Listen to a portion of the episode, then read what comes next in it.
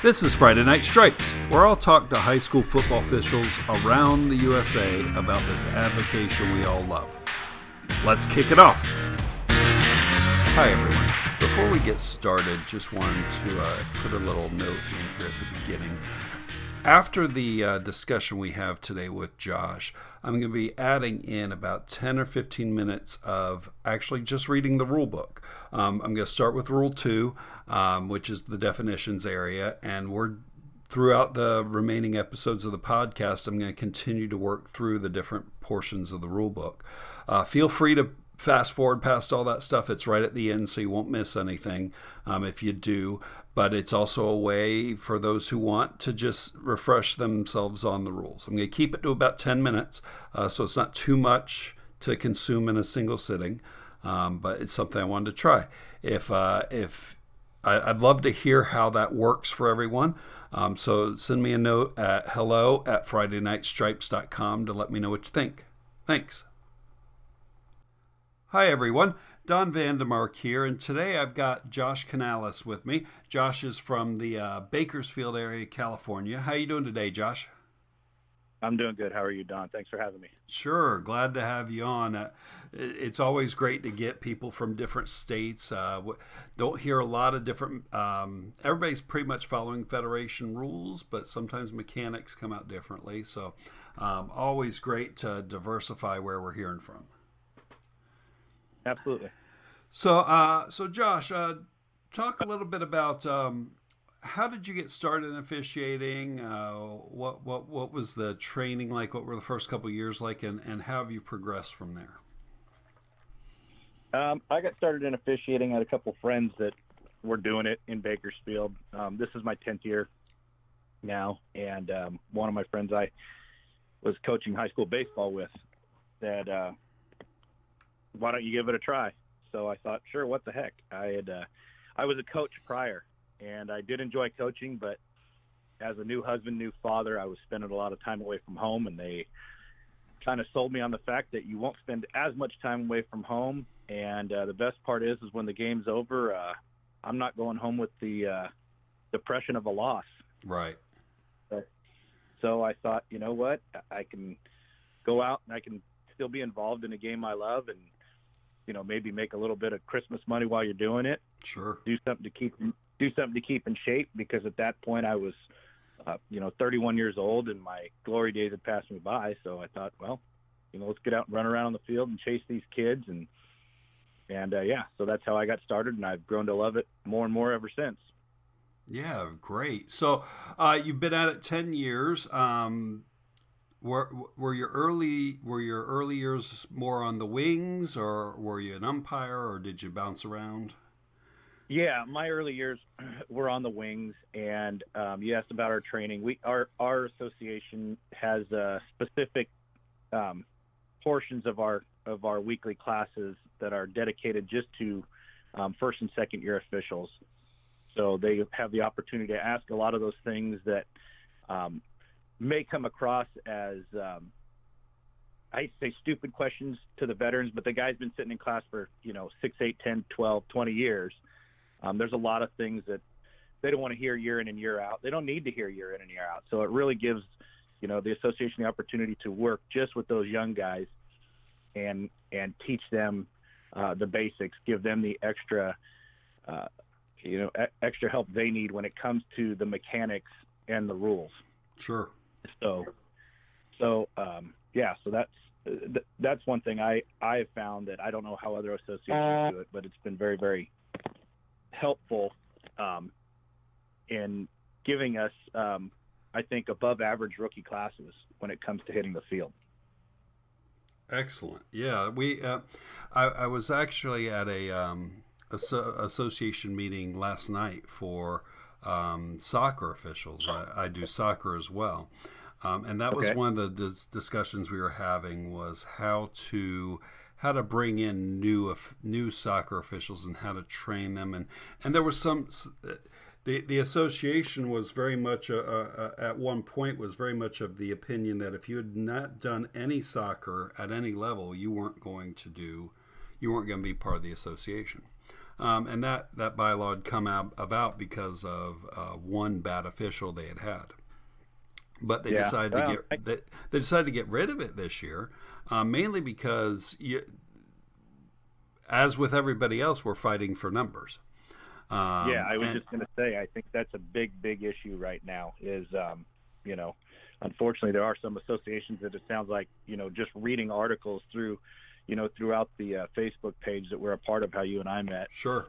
Um, it's it's the numbers are so down that if you have a warm, willing body, um, you, you, can't say no. Yeah, yeah, and and I certainly uh, the the the concern is valid. We don't want a warm body that can hardly move up and down the field and doesn't have a good, Exact- a, a decent knowledge. I won't say good, a decent knowledge of the rules. Um, exactly. uh, but but so so there has to be something, and and that's really what the discussion turned out to, to be more about was okay, whoever we bring in, whether they have a year of experience or not, we have to be monitoring and mentoring them to make sure that they're making the progression we need them to make as, as an association. Agreed. Um, and and I think I think that's that's true uh, at, at every level, um, at at every sport. So I, I know we could use that in, in our football association. Um, I also picked up lacrosse this year. This is the year of picking up other field sports for some reason.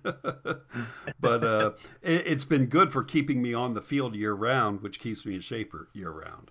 Um, Yeah, oh, agreed. Absolutely. so, uh, but the, the the lacrosse association has done a good job of uh, bring you in, have a class or two, have you get on the field shadowing an official, um, and Yeah. and then and then my first game was I worked with the assigner, so um, you know knowledgeable people. Um, so they they seem to be doing a pretty good job of bringing bringing me along for a sport that honestly I knew I, I, I, I knew what lacrosse looked like, but I didn't know Yep. the rules before I started Yeah. digging in the book. So, um, but they were so hurting for numbers um, that they're like, just come to the classes, do a couple shadows. We'll make sure that you're not gonna screw things up majorly, and then we'll get you out there. Yeah. Um, Well, And- and it seems like it could be even more difficult in a sport that's not as widely popularized as Oh, uh, yeah. football or something.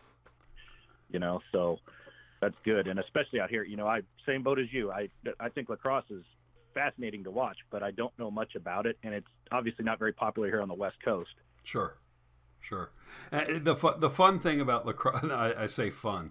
Um, the, the the the ironic thing about lacrosse is it's all played with the same stick and ball and net, but the difference between the boys' game and the girls' game in high school is significant.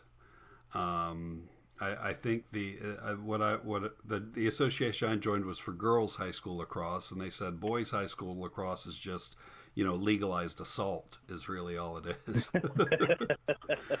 Looks like a combination of hockey, soccer, and football all on the same field. with all of the hitting of all three of them. So Yeah, Um, exactly.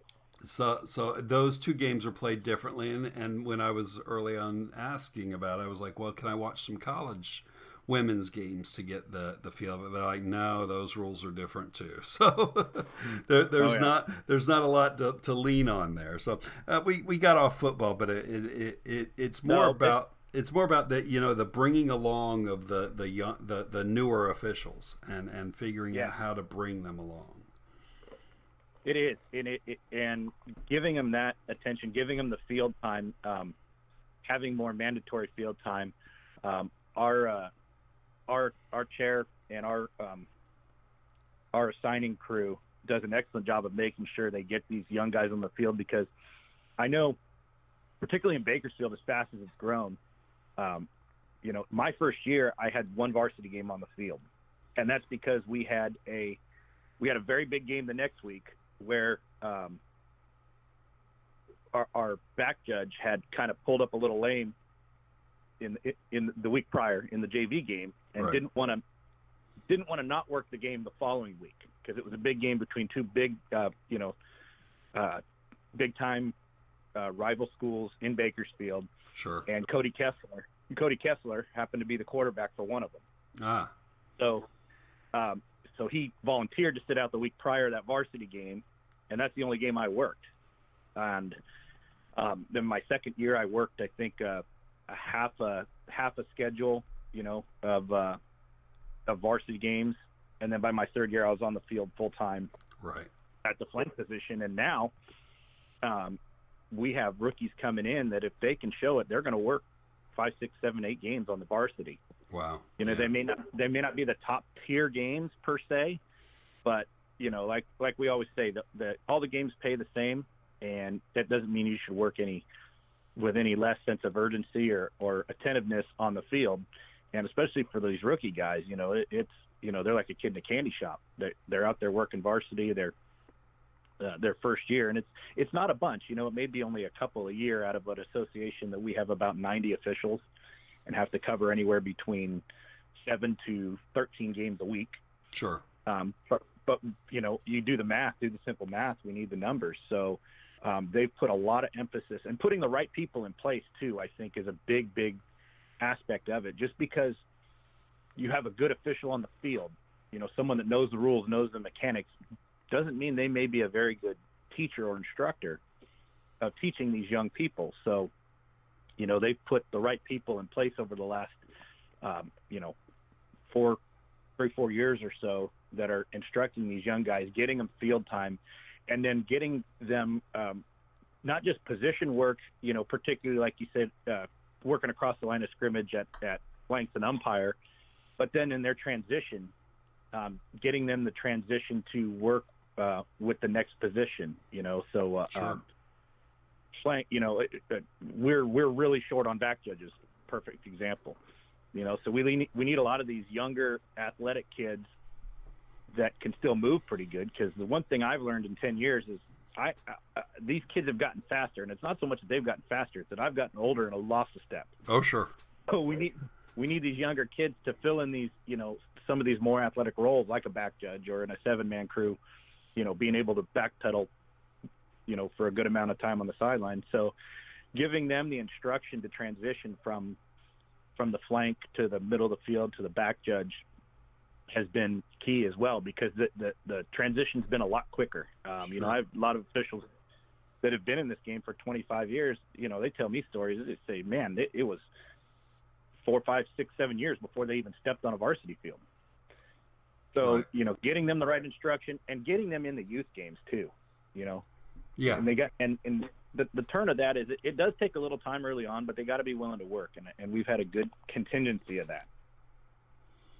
Well, and and one one theme that always seems to come back when we talk about you know coming up in the system is is just getting snaps, and that's where the the youth game Yep. comes in and things like that. And and the the the key point there is you got to see a hold you know 50 times before you know what your line is um, when you're going to call it and when you're not. So um, Exactly. absolutely part of it. So um, so uh, you you've you've worked some wing, or, or have you moved on to to working some white hat as well? Yeah, I have. I I um, for the last probably three years, I've been uh, lower level white hat.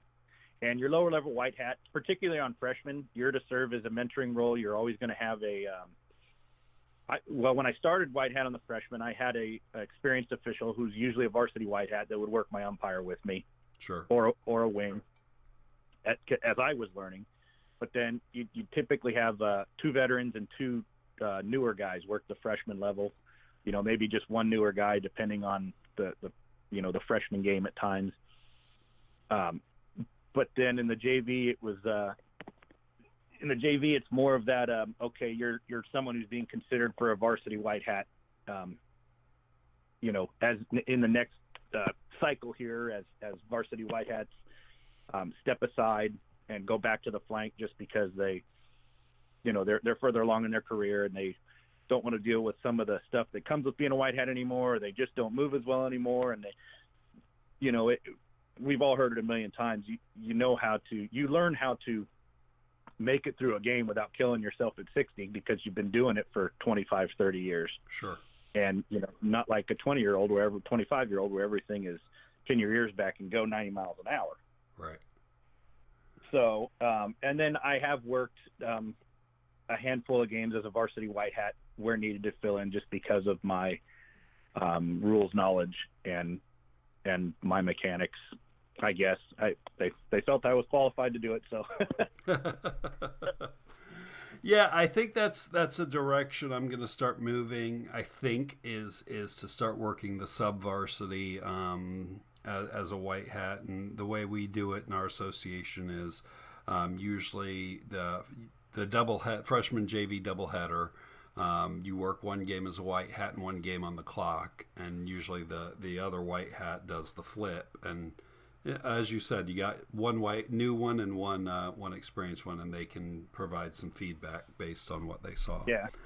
Um, well, and one of the one of the other things we do too, I forgot to mention, Don, is that um, we assign a rookie to a veteran um, every year. So you have a mentor, mentor, mentoree. Right. And um, you know, I'm sure that's probably a, a more com- a very common practice as well. But um, also, uh, you know, I worked a lot of youth games before, before I moved on to college last year, and I would always work. Uh, um, I was a white hat for my my youth crew, and I would always have my mentoree on my crew, so that I had snaps to work with him as well. And I know there were quite a few officials in our association that would do the same. Right, right. Yeah, that that that actually came up in the in the soccer meeting that they had. Uh, that that was the system they had had a couple years ago with you know a, a mentor mentee program where you you worked mm-hmm. multiple games with the same people. Um, that's yeah. not something we we have in our our football association. Um, and and and I do feel that that is also a, a good initiative to have. Um, it, it, it's something I felt I was lacking my first couple years was significant feedback. Um, yeah. I, it, the only feedback I, I got my first couple years was, you know, walking from the field to the parking lot if anybody had anything to say real quick. Um, that, that, that's about yeah. all I had. So, um, and that's okay. It, it, turned out all right, but there, there's there's room for faster growth and better growth. Um, the, Agree. The, the, more you do that. So, um, one thing I wanted to to, to touch on um, as a topic in general was was the pregame conference. Um, you you you and I were, were talking real before right before we started recording. Um, and you were talking about how uh, uh, some of the things that you've seen done um, in your association as far as pregame conferences go. What what what do you see in your uh, pregame conference usually? So usually in our pregame conference, um, most, if not all, of our white hats are real good about having a uh, a script already printed out that they go through. You know, a checklist, and um, one of the things we talk about is a contingency plan. If an official goes down, um, here's where you know here's the moves we're going to make, and obviously you want to make the fewest moves as possible to keep keep some harmony. Right. Throughout the game, um, you have to decide is your uh, see we don't use um, timers in our association. Our timers are all furnished by the home school. Sure. So um, our sixth official is our box man. Is our box man somebody that's qualified to be able to come in on the field? And how do we do that with the least amount of movement possible? Um, you know, what you don't want to do is, you know, bring someone in and then move four people around. Right. So, um, you know, typically uh, because of the progression, um, our uh, our white hats would indicate um, the back judge would go to the white hat if something were to happen to them. Um, if the box man is qualified, that they'll tell him, you know, if you if something happens, you know, you'll come in at, at headlines, and then we'll make make moves from there as needed. Um, you know, it's it's it's rare to have someone that can work all the positions. It's helpful, but you know, not not a lot of people want to work them all, and there's a lot of um, you know, there's a lot of learning uh, learning curves that go in with different mechanics. And and what's funny is it's not just the mechanics on the field. It's um it's the uh, making sure you're not confused about where to line up on on free kicks and punts and sure. what your responsibility is on the things that only happen uh, 10 out of 120 plays a game. Right. So, um, you know, we, we always go o- over the contingency plan. We go over the um, kickoff mechanics where we'll line up. Um, and then, like I said, our white hat will just go down the checklist, ask for any input. Um, you know, there's, while there's mechanics we we stick to. Sometimes there's ever so slight deviations that nobody would notice other than the officials working the game or people you've worked with. You know, I remember when I first moved to back judge, the the um, progression for the back judge was to um, you had the outside receiver on this side or the outside on this side, and it, and it didn't make any sense. Why do you have why do you have inside guys working from outside in instead of inside out, and outside guys working from inside out when they've got bodies in front of them that are right there for them to officiate? Sure. And areas on the field for them to officiate. So, um, you know, we'll go over that go over that real quick. Um, making sure we discuss how we're going to keep things boxed in. Um, discuss sideline control. You know, when you work in an association, um, you get to know your coaches, you get to know your teams, you get to know your sidelines. You know how how we want to, you know, make it making sure we remind, especially because it's usually the the younger, newer guys on the sidelines that um, are learning to have their presence and and have control of their sidelines. Um, so yeah, so uh, uh, I think that's the biggest key is that that I've noticed with our white hats is having a checklist, going through it, giving everybody the opportunity to discuss um, how they're going to handle their game because the fact of the matter you have to work your game and then you know maybe discuss anything that came up to be aware of um, something that we uh, recognized from working a team the you know the time before um, hey you know this team um, you know is going to do a lot of this they're going to throw a lot of screens and uh, you know out to the out to the wide side of the field, make sure that it's the eligible receiver, make sure that you know those type of things. Sure. So uh, our our pre games take about about 45 minutes. You know, in general, um, obviously in the seat, you know, once the season starts, they'll be a little longer, and then they kind of get a little bit.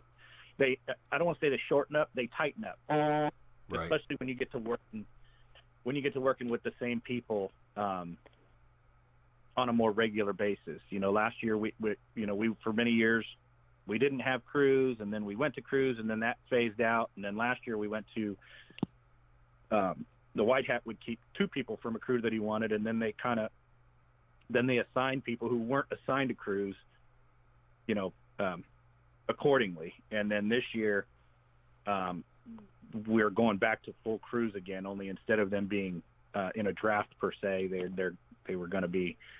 At, least I thought they were going to be that um, they're going to be assigned by the by the white hats so that they can create a good balance because there there seemed to be a little inequity at times in the uh, in the strength of the crew. So instead of having you know a super crew and one crew that's you know got a lot of newer people on it, kind of creating these crews that have balance throughout. Sure, sure. Yeah, it, we we we have our our referees tend to do uh, similar things. I, I have a lot that have a script they go through. Um, depending on the referee, you have some who like to go over rules questions, um, mm-hmm. and so, some that like that. Uh, I had one er, this year that had a list of like 30 different play scenarios that he just has a card of and he just randomly picks you know five or ten to go through um, mm-hmm. each game and and I the the reason I wanted to talk about this is I thought that there are some officials in our association who don't like who don't like that they feel that they don't need to to be doing that um, mm-hmm. before the game because they know the rules um, which is fine but it I found it helped. Um, one of the even if you know the rules, just thinking about them helps because we had one, one game one of the officials that does this and it and is and is known for thinking of hard scenarios and trying to trip you up talked about what happens on a kickoff if you know K touches it before R touches it or yeah. or, or K interferes with R's ability to, to, to and and it's not something you see a lot. Sure enough, that game we had that exact scenario that we went over, and we were able exactly. to boom legislate it properly, and we were done. We were out because we yep. talked about. It. Now, that was fortuitous um, that that we happened to talk about that exact scenario, but it's also mm-hmm. it's also one of those things that if you talk about the more obscure scenarios, if, even if we hadn't Yeah. had it that week, one of us might have had it the next week, um, and we would have Yeah. been a lot sharper in it. So um, Yeah. I'm I, I, I feel like I'm always going to be one of those that, that that really likes likes to hear those different scenarios and work through them and. And and usually I'm I'm the annoying guy who who says, well, the answer is this, but what if we modify it just this little bit? How does that change the answer? Um, Exactly. so Well, and the point is, I, I think the definite point is you're you're making there, Don, is you stimulate the thought before the action, and when you when you do that, um, like you said, the ability to to not be surprised as much when it actually when the action does happen, and get together, legislate the call, and and move on. Yeah. And then uh, it allows your white hat to because let's face it, there's always going to be some sort of uh, defining uh, conversation that the coach is going to have with the uh, with the official because they don't know or understand the rule. Right. And if the white hat can, can you know rattle it off right then and there with that level of confidence, then the coach is going to buy it. right, Right. And um, yeah, I mean, and you know, and then occasionally you'll have uh, some white hats that will uh, email, you know, during the during the week. This is what pregame's going to be, and assign each individual person um, a topic of discussion. You know, like, hey, uh, you know, uh, umpire, you know, you're going to go over, uh, um, you know. Uh, uh, what, what's a good example for your umpire?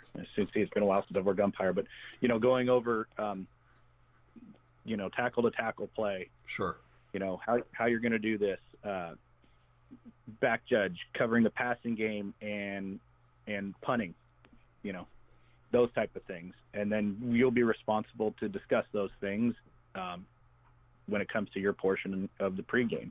oh yeah, But but even at that, it's still scripted.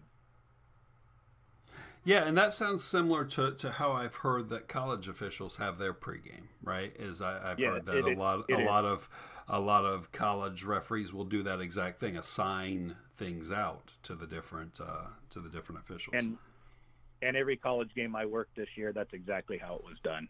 sure, sure. So what what level of college um, are you working currently? Well, I just started this year, so I'm uh, working junior college football here Okay, in uh, in California, and our our section is divided into our, our state, as big as it is, is divided into two sections: Northern California and Southern California. And Bakersfield happens to be where I'm at, the northmost Southern California school that the Southern California uh, Association covers. sure, And then about 60 miles north of that is College of Sequoias in Visalia, and that's the southernmost north school. So they do from Visalia all the way to the Oregon border. And then the south does Bakersfield all the way to the down, down to San Diego. sure. Not a great uh, not a great location for you then. Um, it is in a sense that, um, you know, last year I worked Northern California, and um, it was great to be on the field. Uh, met a lot of great officials, and um, actually got to work with a couple of them in our state semifinal game, which was great. sure. and um, but I'm going to give the uh, Southern California unit a try this year, um, just to you know to see the difference. Um, and uh, you know, it, it unlike high school, the travel can be a little bit treacherous at times. You know, they did a pretty good job of not not sending us too far away. I think our furthest game away that I had to travel to was 100 miles. But some of these guys up here, you know, they can. I mean, they can go couple hundred miles, Oh sure. and because you don't realize how big. I didn't realize how big this state was until I've lived in different parts of it now, and um, the the difference is, is if I if from Bakersfield, if I go 100 miles north, there's only four or five schools that I can cover. If I go 100 miles south, there's 25 schools I can cover. Right. So you know, you get the opportunity to work um, different games, different locations, and that's always fun too. I mean, you know, let's face it, as, as officials, we don't like monotony any more than anybody else. And when you get the opportunity to work different games, different coaches, different teams, different players, different styles, you know, different just different styles of football altogether, it I, I think it's better for your development as an official Oh yeah. to see the differences, to see the quality of, of play, to see the uh, you know the different offenses. You know, nobody wants to see the same offense, you know, five times in a season by the same team. We're working the same team that's blowing everybody out by 50 points a game, and you know, you, you, we've all been in those games. It can be difficult to keep your concentration sometimes, and that's probably when you need it the most in the preventative officiating portion of your game. For sure, for sure. Well, I, I think I think that pretty much wraps up what, what I wanted to talk about today. I, and actually, just for everybody listening, um, right after uh, we wrap up here with um, Josh, uh, there's going to be a, a, an additional segment that I'm adding to the podcast where I'm actually there's going to be an additional 10 minutes of this sounds thrilling, I'm sure, of me actually just reading the rule book. And I'm starting with rule two, and I'm just going down each article. Um, so feel free to skip past it, or, or if it's something you want to do to refresh your knowledge of the rules, feel, feel free to listen in as well. Um, it, it's something I've heard done elsewhere and, and uh, with the college rule book, and I think it's it's a way to keep things fresh in your mind. So yeah, um, I'm gonna have I'm gonna have that at the end of every episode going forward. So um, whoever wants to listen can listen. So all right, so Josh, I, I appreciate you joining today. Um, definitely uh, definitely some great insights there. Uh, thank you for for joining us. Oh well, thank you for having me. I uh, look forward to hearing these moving forward. Hear what what some other officials around the country have to have to offer because let's face it, it is as as big as this country is, it really is a small fraternity, and um, I think we can all learn from each other, um, regardless of where we were. You know, like you sure. said, we're all we're all working out of the NFHS book. Um, there, there, there, there's not going to be too many differences, and I think the, those little um, idiosyncrasies that we can teach each other are only going to make us all better on the field. For sure. All right. Well, thanks again, Josh, and and you have a great off season and and a great uh, 2019 season. All right. Thank you very much, John.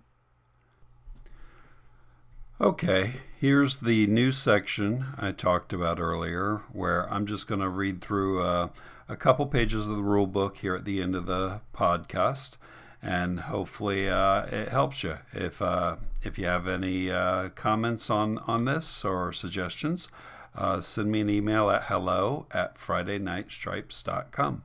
Thanks. Rule 2 Definition of Playing Terms. Section 1 Status of Ball Dead, Live, Loose. Article 1 A dead ball is a ball not in play. The ball is dead during the interval between downs. Article 2 A live ball is a ball in play. A ball becomes live when the ball has been legally snapped or free kicked and a down is in progress. Article 3. A loose ball is a pass, fumble, or a kick. The terms pass, fumble, and kick are sometimes used as abbreviations when the ball is loose following the acts of passing, fumbling, or kicking the ball. A loose ball which has not yet touched the ground is in flight. A grounded loose ball is one which has touched the ground. Any loose ball continues to be a loose ball until a player secures possession of it or until it becomes dead by rule, whichever comes first. Section 2 Batting.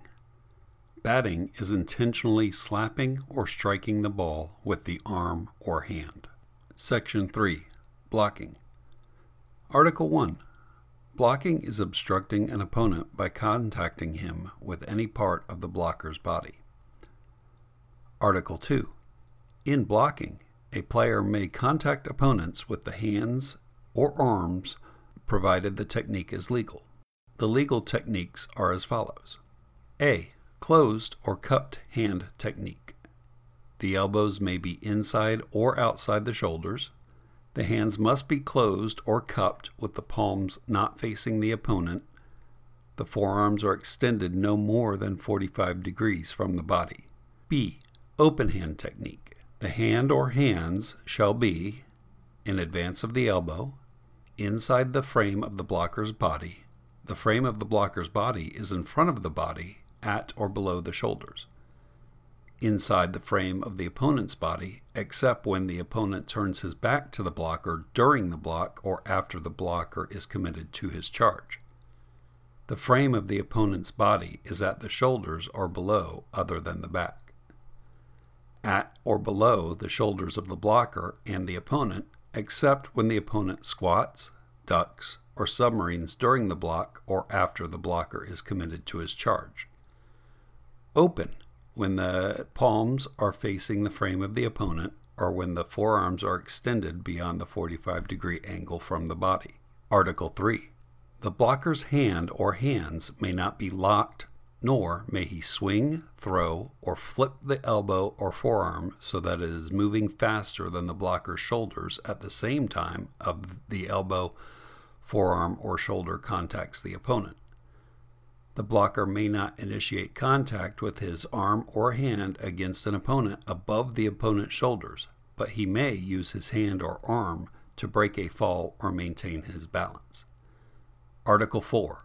An offensive player may also use his hands or arms, A, when he is a runner, to ward off or push any player, B, during a kick to ward off an opponent who is attempting to block him. C. To push, pull, or ward off an opponent when the ball is loose, if he may legally touch or possess the ball if such contact is not pass interference, a personal foul, or illegal use of hands. Article 5. A defensive player may also A. Use unlocked hands, hand, or arm to ward off an opponent who is blocking him or is attempting to block him. B. Push, pull, or ward off an opponent in an actual attempt to get at the runner or a loose ball if such contact is not pass interference, a personal foul, or illegal use of hands. Note, when a player simulates possession of the ball, reasonable allowance may be made for failure of the defense to discover the deception.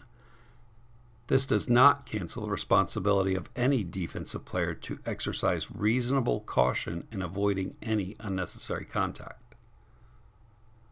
Article 6. When a player on defense uses a hand or arm, the hand must be in advance of the elbow at the time of the contact and at the shoulder or below unless the opponent squats, ducks, or submarines. Article 7. Blocking below the waist is making initial contact below the waist from the front or side against an opponent other than a runner. Contact with an opponent's hand or hands below the waist that continues into the body below the waist is considered blocking below the waist. Blocking below the waist applies only when the opponent has one or both feet on the ground. Section 4 Catch Article 1 a catch is the act of establishing player possession of a live ball which is in flight and first contacting the ground inbounds while maintaining possession of the ball, or having the forward progress of the player who is in possession stopped while the opponent is carrying the player who is in possession and inbounds. Article 2. Catching is always preceded by touching the ball. Thus, if touching causes the ball to become dead, securing possession of the ball has no significance. Article 3. A simultaneous catch or recovery is a catch or recovery in which there is joint possession of a live ball by opposing players who are in bounds. Section 5. Clipping and blocking in the back. Article 1. Clipping is a block against an opponent when the initial contact is from behind, at, or below the waist, and not against a player who is a runner or pretending to be a runner. Article 2. Blocking in the back is a block against an opponent when the initial contact is in the opponent's back, inside the shoulders, and below the helmet and above the waist, and not against a player who is a runner or pretending to be a runner. Section 6 Conferences. Article 1 Coach Referee Conference. The referee confers with the coach at the sideline in front of his team box in the field of play. Article 2 Authorized Team Conference. There are two types of authorized team conferences. A. outside nine yard mark conference, one or more team members and one or more coaches directly in front of the team box within nine yards of the sideline, or B. Between nine yard mark conference, one coach on the field to confer with no more than 11 players at his team's huddle between the hash marks.